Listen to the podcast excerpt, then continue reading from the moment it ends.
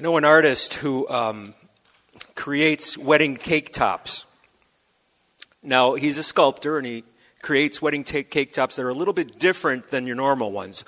He not only creates these little figurines that go on top of a wedding cake, but he actually tries to carve them into the image of the bride and groom. It makes a wonderful gift. He takes the time to gather up all of the references that he needs, and he chooses the clay, and he puts it on an armature, and he takes the time to sculpt it. He paints it, and then he puts it gingerly into a box after it's all done, and he brings it to the wedding party. They take it and they put it on the wedding cake, covered up, and then at the right time, they remove the covering, and everyone looks at this wonderful little piece of sculpture, and they marvel at its beauty, at its detail. And the artist sits back and just listens and receives, knowing that it's not the uh, sculpture itself really that's receiving the accolades, but the skill of the artist that created that. And he's satisfied because he's just unveiled a miniature masterpiece. We're going to be reading this morning, uh, our message today is from one verse 2 Corinthians chapter 3, verse 18. Uh, verse 18. But that verse, don't be fooled, is filled with a lot of truth. It's packed, chocked full. We're going to be walking through it and seeing what it is that God does to create His masterpiece in us. I'll read the verse, the verse in, our, uh, in our hearing and prepare your hearts for it. And the Lord is the Spirit. And where the Spirit of the Lord is, there is freedom. And we all, with unveiled face, beholding the glory of the Lord, are being transformed from, into the same image from one degree of glory to another. And this comes from the Lord, who is the Spirit. Now, the aim of Paul in the book of Second Corinthians, at least to this point, is to demonstrate the superiority of the ministry of the Spirit that transforms the life of a believer, that transforms the life of a believer in such a way that it makes him fit to behold the glory of God. The superiority of the ministry of the Spirit is superior to the ministry of the Old Covenant. Now, there's a little bit of background before we get to our text that I'd like to share with you, a little bit of history I'll try to keep it as short as possible, but it's crucial we understand where the setting of this verse is in history, especially in the, in the background of the church of Corinth. Now, Corinth was a thriving hub of commerce. It boasted of at least two harbors, one to the east and the other one to the west, in which a lot of goods would come through, which made it prime real estate and it allowed a lot of people of the creme de la creme of Rome to come in and do a lot of elbow rubbing with other elites. In about 44 AD, Julius Caesar had conquered it and turned it into a colony of Rome and bestowed on Corinth all of the rights and privileges of Roman citizenship. Now, with that, came even more popularity, and even more status. And this place became a combination, if you would imagine, a combination of uh, Martha's Vineyard mixed with a little bit of Beverly Hills, sprinkled liberally with a little bit of Vegas. This was the place to go. It was the place to be. But it was also not only a place of commerce, it was a place with a lot of enticing indulgences that were involved as well. You had of course, the, the, uh, the, the blessing of having Roman citizenship, which helped you rub with the elite, but Corinth was also filled with a lot of pagan temples and was very, very indulgent. You could, uh, it, these temples exuded opulence and allowed people to uh, combine their worship of the pagan gods with, with physical and sensual indulgences the, the pursuit of material pleasures was interwoven into the very culture of Corinth. Now, not only that, but also education and status, which were important for them because they would also bring in and draw in very popular speakers. Very popular men called the sophists. And the sophists were men that were lovers of knowledge or lovers of wisdom. That's what the word sophist means. And they would come in and charge an exorbitant amount of money for people to hear what they had to say. They would garner around them disciples who would also pay hefty gold in order to be like the sophist wise teachers. They were super speakers, as they were. They were trained in eloquence. They can speak well. They sounded good, and they exuded all of these wonderful philosophies and wisdom, as it were, in order to entice the people in. The prevailing philosophy in Corinth was that the pursuit of wealth and divine favor were optimum, having divine favor from the gods. And if you were uh, somehow afflicted, if you were somehow poor, uh, that showed disfavor. So the sophists themselves had a disdain for those who were poor, and therefore, whatever wisdom they had would never go to that caste of people. So it was only the wise or only the rich that were able to benefit from this wisdom, as it were. Enter the Apostle Paul. Now, the Apostle Paul was different than the other uh, preachers out there. He came with a different perspective, a different way of communicating. He didn't use the high eloquence of the sophists. In fact, he was and he was so different that it actually turned heads. You see, rather than charging for what he was preaching, he preached for free. And, and rather than uh, deigning not to get his hands dirty with work, he was willing to get into the trenches and support himself by being a tent maker. And what really knocked them off is that he was not very discriminatory about who heard the message. The message went to everybody rich, poor, slave, free, male, female. It didn't matter. Everybody was welcome to listen to the message of Paul. And Paul established a church there at Corinth. And for about a year and a half, that, that church flourished as he nurtured it and stayed with them and established them. However, after a while, you can read about that in Acts 18. After a while, Paul left, but like every other journey, there were pitfalls. The church at Corinth, as soon as Paul left, began to deal with the struggles of their own. The pressures of the world and the pressures of the culture around them and influences made the church at Corinth regress rather than progress. Rather than increase in holiness, they tended to pull back and were doing sins that made the toes of the pagans curl.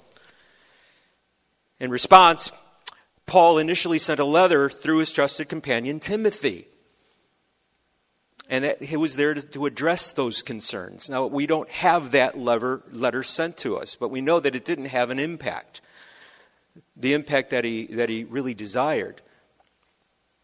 So he wrote a second letter to them, and the second letter was the first letter of Corinthians. So actually, the two letters of Corinthians uh, the, you have First and Second Corinthians. The first letter of Corinthians is really the second letter of Corinthians. The one before that is lost to us, but the Lord preserved for us what we needed to hear in that First Corinthians letter.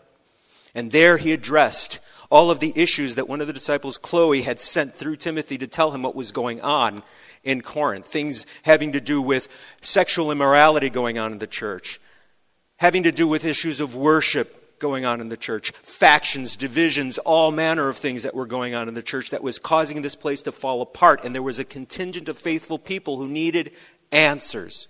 So Paul penned his letter, 1 Corinthians, to address those things. And he sent it out, and he had heard that it really wasn't making the impact again that he had desired. So he went himself. And it was known as the painful visit where he went and had to make sure that these, uh, that these disciplines were in place. And he was all but driven out after that visit, and it caused a lot of, uh, of, of problems within the relationships within Paul and the church at Corinth. We don't know the exact details, but we know that there were tensions and things left unresolved. However, within that Corinthian congregation, there existed a profound longing for reconciliation. You see, the message had hit home. The, the one that had sinned eventually had repented. And that news eventually came to Paul through Titus. And he realized that, wait a minute, the, the, the church at Rome, there was some, I'm sorry, the church at Corinth, they have. God has been doing something with them. God is doing something with them. There was a transformation that was going on in them. In them. And so he pens a letter, Second Corinthians, as a letter almost of reconciliation to encourage them and to let them know that God is indeed the God of all comforts. But there was still a contingent of some other teachers, some with Jewish influences within the church, calling themselves super apostles, that were still fighting against Paul and opposing him.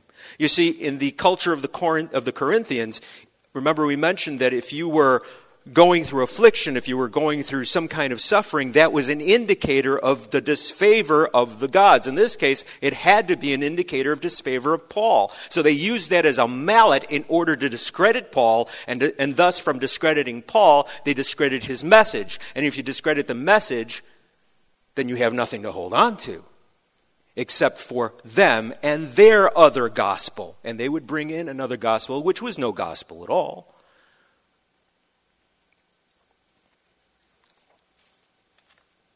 And so, with a heart full of love, he writes and pens Second Corinthians to affirm his affection and to seek reconciliation with them and to address those very ones that opposed him. Now, in Second Corinthians, he begins with Paul acknowledging that indeed he was suffering. He doesn't turn away from that idea, he doesn't try to explain it away.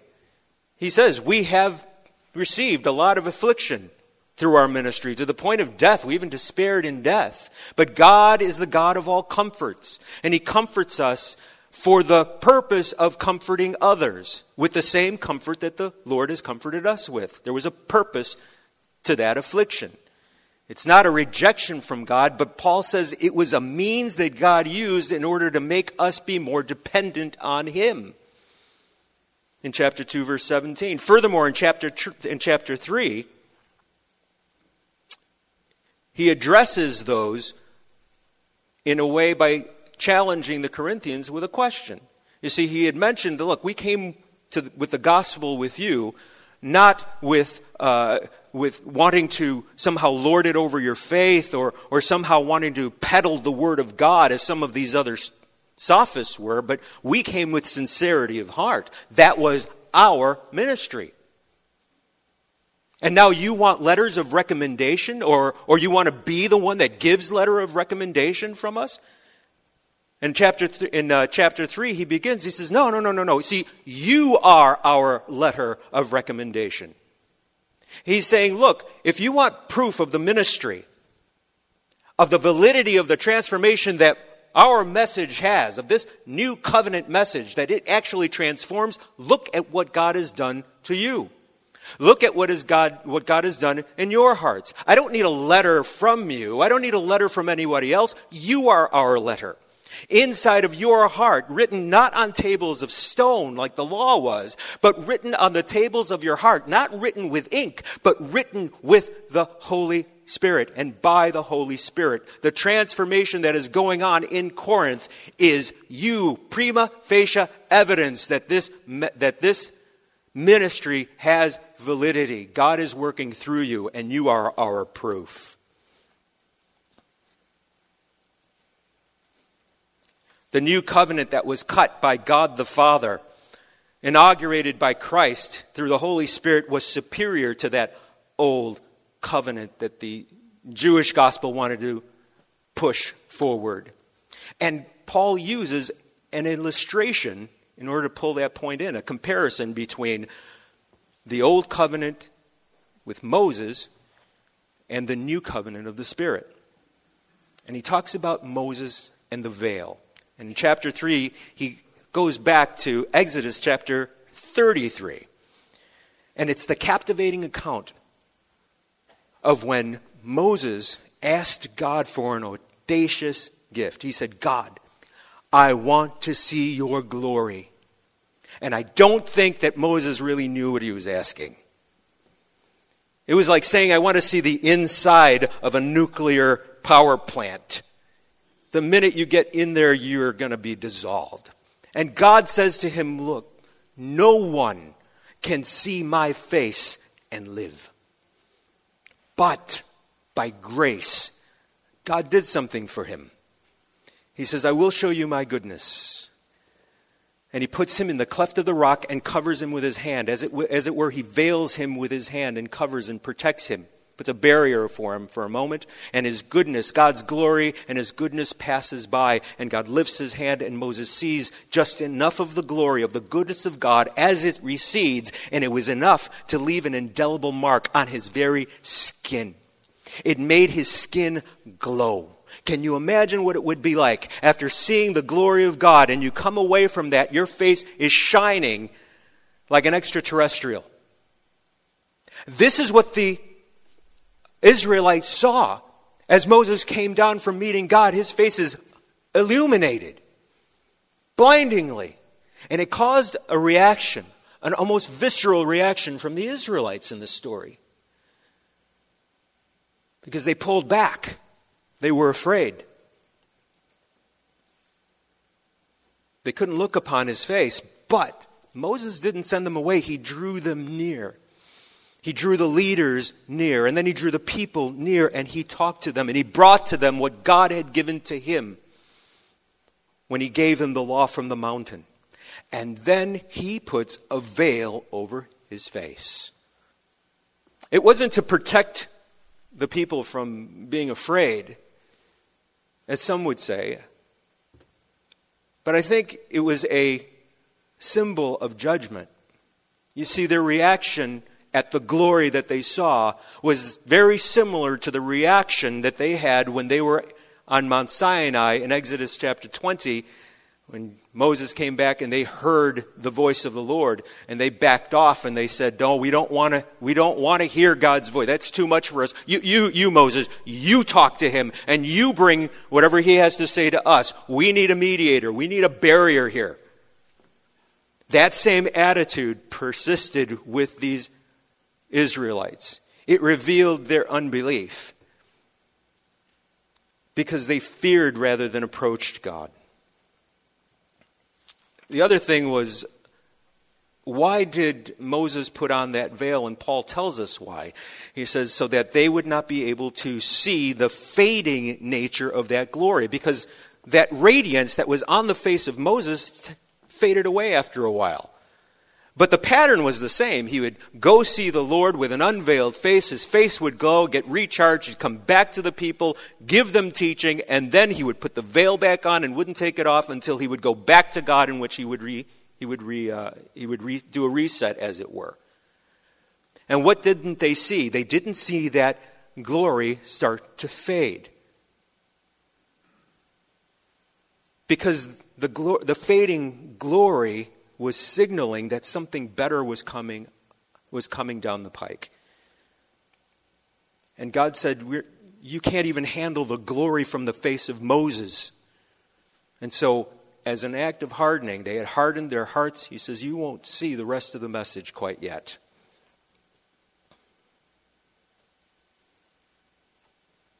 We have to recognize that the shining brilliance of Moses' consonant only touched, however, his skin. It didn't go any further than his skin. It didn't go into the heart, as it were, but it was surfacey. And that's what the law does, really. The law only comes to us and can make surface changes, but it can't do anything to the heart. The law itself, with its rules and cultures and practices, cannot affect that profound inward transformation. That has to come from the Spirit. It can't purify our consciences. The world and its cultures, its philosophies, and all of the things that it offers, and all of the shiny things that it gives, cannot effect a change in the heart. Can't do it. It can only do at best to make you conform physically or surface wise, but not internally. Because the letter kills, but the Spirit, that's the one that gives light. Now, before I go on, I want to do a little bit of a, a little bit of a sidebar regarding another veil, something that kind of comes out after this. You see, when the law came, it came also with with uh, instructions, very meticulous instructions on how to build the tabernacle. And in turn, it also brought in instructions which translated to the temple. Within that, those instructions was the construction of the veil within the temple, another veil. And the first veil was judicial judgment. The second veil that was in the temple was a picture of this separation between the perfect glory of God, in which the Holy of Holies was in the, uh, the Ark of the Covenant that uh, had the cherubim that overshadowed it, and within that ark were the Ten Commandments and the, the, the, uh, the uh, rod that budded along with a with a, uh, a, little flask of manna was inside of this representing God, his throne, and his glory, and which was above between the cherubim. No one could enter that because there was a veil of separation. The perfect, glorious God on one side and corrupt man on the other, and they could not pass. The only way they could pass was through blood, through the high priest and, priest, and only once a year, and not without blood. This high priest would bring the blood of a sacrificed lamb, sprinkle it on the altar for not only the sins of the people, but for the sins of his own that he had inside of him. So that veil in the temple was a veil of separation from God Himself. We were separated from God because of our sin and our sin natures. And then there's one more veil. If you read in, Hebrews chapter 10, in verse 1, it talks about one more veil, an interesting one, I thought uh, I'm sorry, chapter 10, verse 20. Therefore, brothers, since we have confidence to enter the holy places by the blood of Jesus, by a new and living way that he opened to us through the veil, that is, through his flesh. The veil also symbolized the flesh of Christ. You see, God himself put on a veil of human flesh became human. He who was God did not consider equality with God a thing to be grasped, but emptied himself and took upon himself the form of a servant. And that veil of flesh was torn open on the cross of Calvary that let the blood of Jesus flow out. The new covenant then had been cut. The new covenant was brought in by the blood of Jesus. And that blood, Jesus himself was able to go beyond the veil and bring us, therefore, behind the veil through his blood. And in that temple, that other veil that symbolized that separation between us and God was torn in two from top to bottom. As if God said, The old covenant is finished, it is done, it is no more. He opened the way to us through the veil that is through his flesh, and now we have confidence. Consequently, when Christ came into the world, he said, Sacrifices and offerings you did not desire, but a body you prepared for me. Burnt offerings and sin offerings you've taken no pleasure. Then I said, Behold, I've come to do your will, O God, as it is written in the book of the scroll. Hebrews chapter 10, verse 5.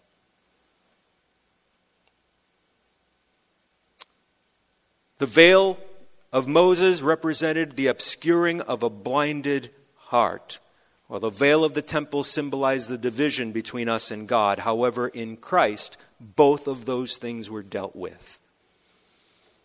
When a person hears the truth and is convicted of sin and turns away from it, seeking salvation in the Savior, they find themselves unhindered to enter God's presence. You see, I remember for myself the day before I believed in Christ, I had a Bible in my room.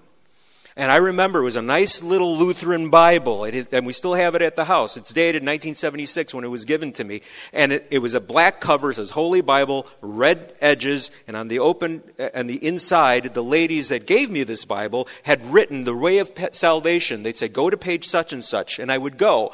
But whenever I would read it, I tell you, I did not understand it. It was gobbledygook as far as I was concerned. My eyes were veiled. I couldn't understand what I was reading. But when God opened my eyes, only through the Holy Spirit giving me new birth, opening my eyes, all of a sudden, I saw that the words of God were the voice of God.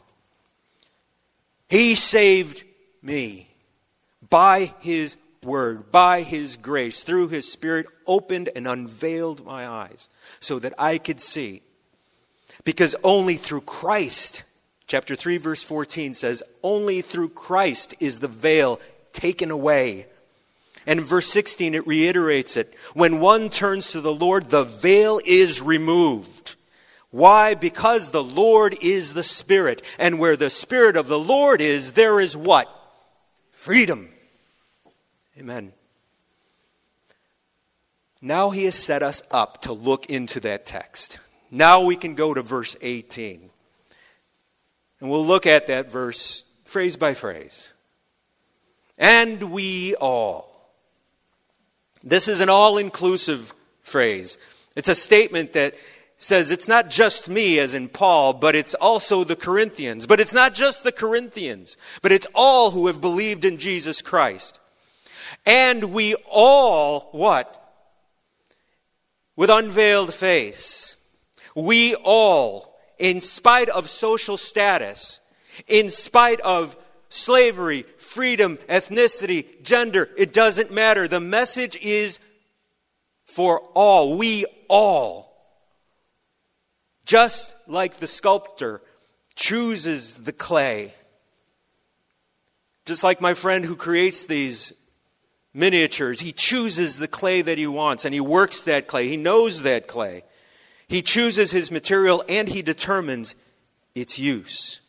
And we all, with unveiled face, here Paul makes a contrast between the unveiled face of Mo- between the veiled face of Moses and the unveiled face of the believer. Unlike Moses, who had to veil his face, and therefore he couldn't be bold about this covenant that was fading away, we can, with unveiled face, be completely bold because that new covenant has permanence. The old covenant was temporary, the new covenant will last eternally. Verse 12 says, since we have such a hope, we are very bold, not like Moses who had to put a veil over his face. You see, our identity and our state has changed. We are no longer in the kingdom of darkness, but now we're in the kingdom of light. We all with unveiled face. It's a positional phrase. It's the idea this is how we are positioned. See, the sculptor not only takes the clay, but within the armature, he places that clay and he positions the armature in such a way so that it is in the position as he sculpts it, it retains its, it retains its trajectory. Our eyes are now in a different trajectory. They're pointed in a different direction. The clay is being prepared to be transformed. We are with unveiled face beholding the glory of the Lord. We're not looking up the things that are seen anymore, but the things that are unseen. We are looking now with our eyes positioned at Christ, with our eyes locked on Jesus now. Before we couldn't look at God because we would, could be consumed. Now the way has been opened. We have been, uh, our eyes have been unveiled. Our faces are unveiled and we are beholding the glory of God the glory of the Lord. Remember that the old things were temporary. Now we look at the things that are eternal. We don't look at these things by sight, but we look at these things by faith. Though we have not seen him, we love him. Though we do not see him now, but believe in him, we rejoice with joy inexpressible and full of great glory, obtaining the outcome of our faith, the salvation of our souls. It is the reality of Christ that we look at, and now the beauty of Christ that we yearn to see. And now we are in a position to see that. And through that, we are being transformed. This is the hub of this verse. If you were to take this verse, 318, and reduce it into a simple sentence, all is, we are being transformed. Noun, verb, and the action. Into what? into the same image. What image?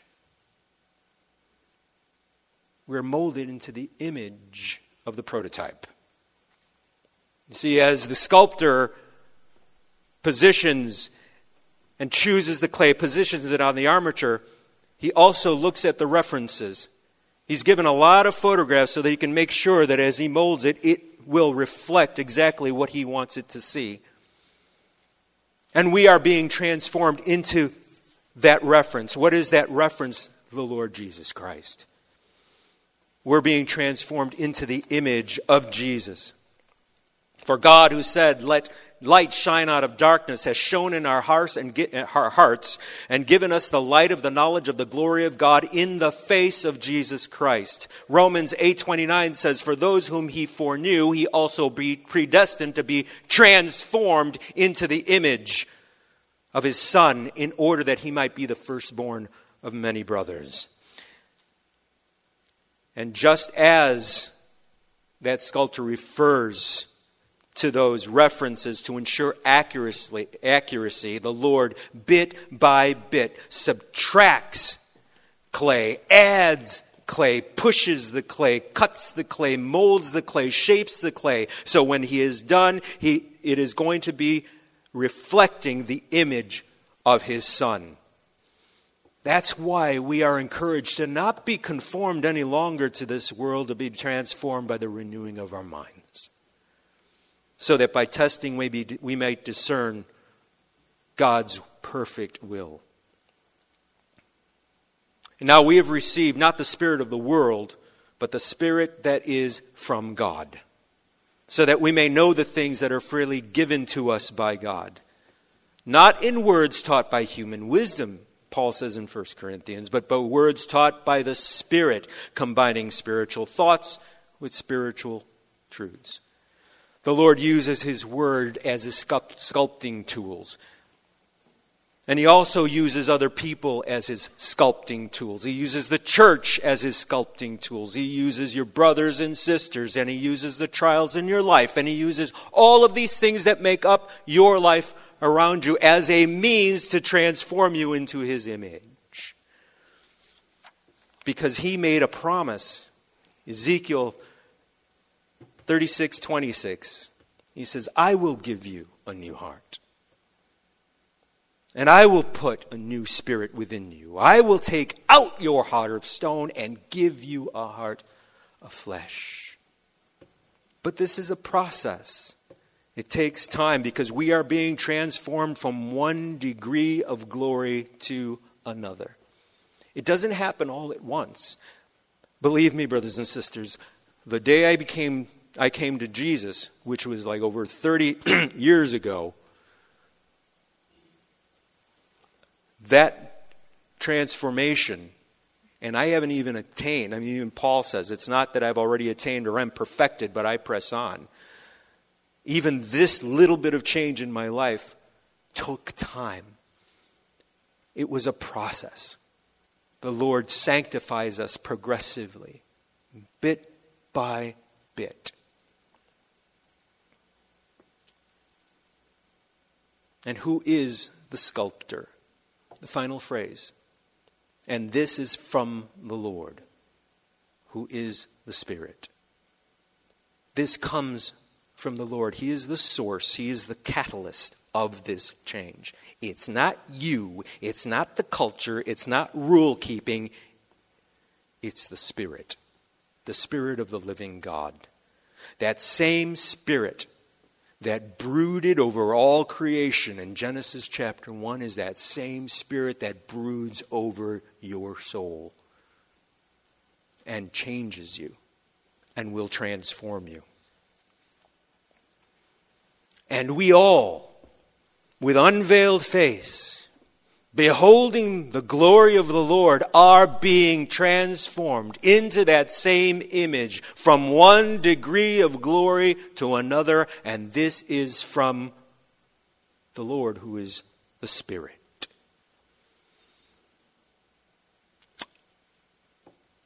So what? With any sermon, we have to ask that question so what? What is the application? What, what, what we bring out of this? Well, it's a common challenge for all believers to wonder why it is that change always seems so difficult.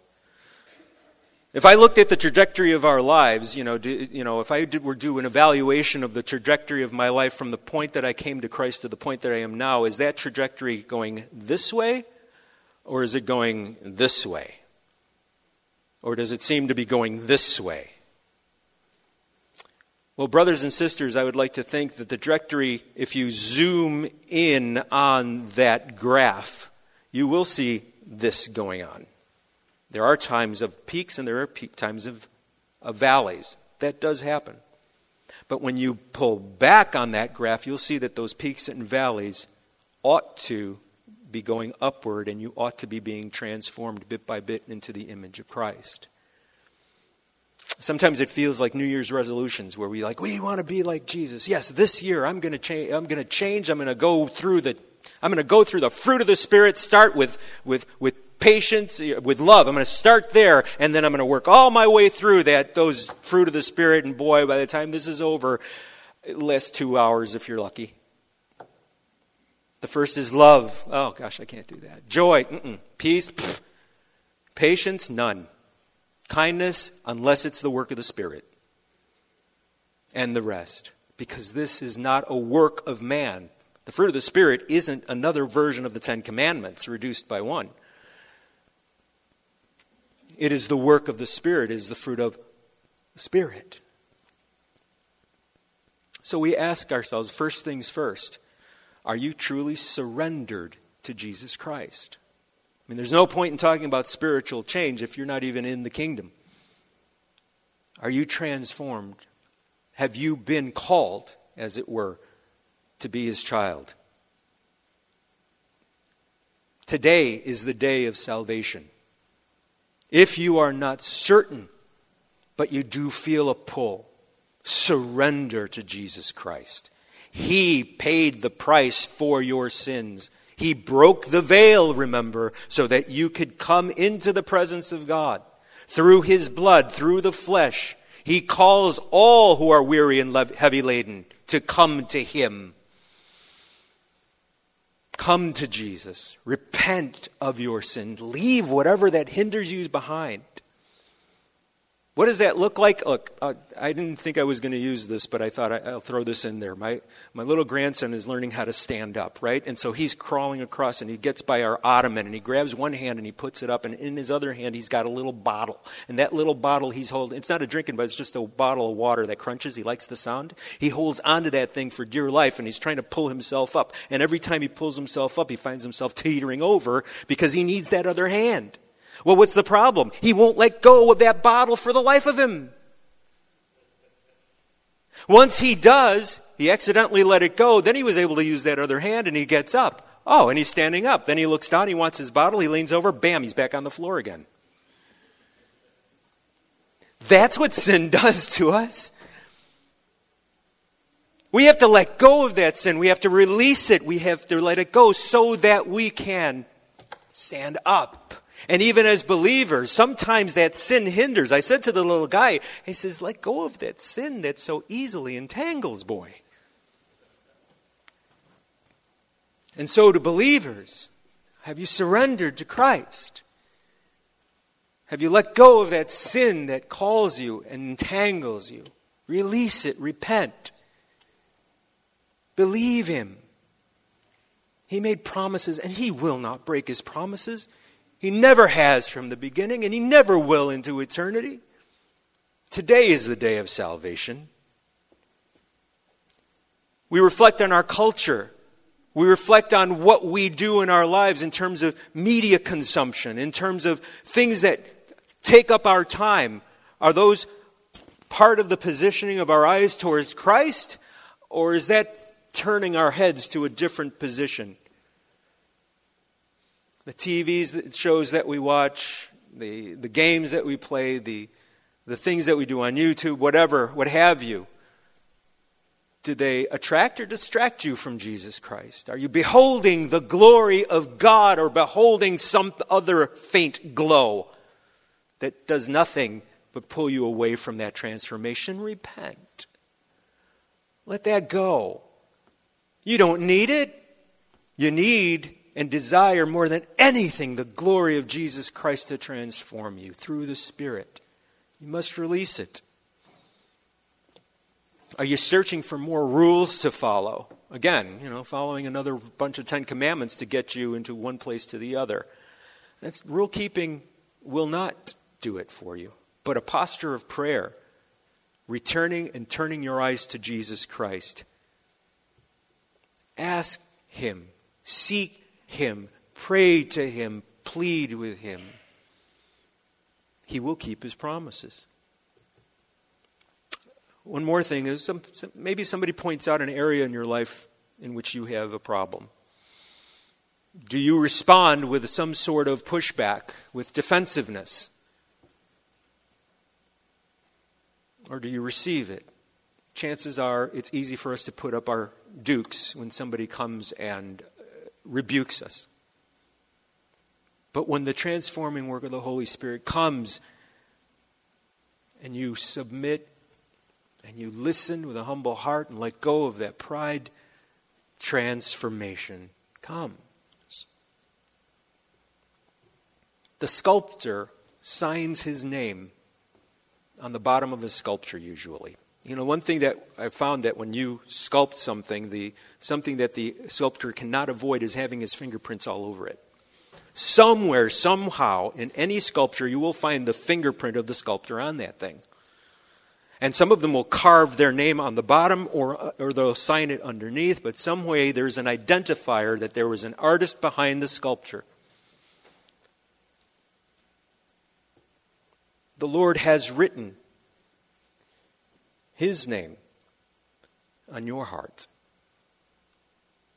From the moment of your new birth, from the moment of your spiritual adolescence, your spiritual awkward tweens, even unto your spiritual maturity, the Lord has written His name on your heart. He has taken responsibility and He takes the glory for the transformation that happens within you. What happened to the Corinthians, the transformation that happened in Corinth in repentance, came from the Spirit which came from the Lord. Any transformation that happens and will happen in your life will come from the Lord. He brings you comfort, He brings you change, He brings you advancement into His kingdom because He has a purpose for it. He wants to reflect His Son in your life. When you are unveiled and they look at the world looks at your life, when all creation looks at what God has done, they will say, To God be the glory. They won't be looking at you thinking that you're so wonderful. They'll be looking at the artist, at the sculptor who did this thing. And that is what we're here for. The Westminster Confession of Faith says to us, What is our only hope in life and in death? I'm sorry, that's uh, Heidelberg Catechism. I'm so sorry. But what is our purpose but to glorify God and enjoy Him fully? We are to reflect Him. When He unveils, we are His masterpiece, created in Christ Jesus until, unto good works, which He has prepared beforehand that we should follow in them. Why? Because if anyone is in Christ, anyone is in Christ, he is a new creation. The old has passed away. Behold, all things have become new. Amen.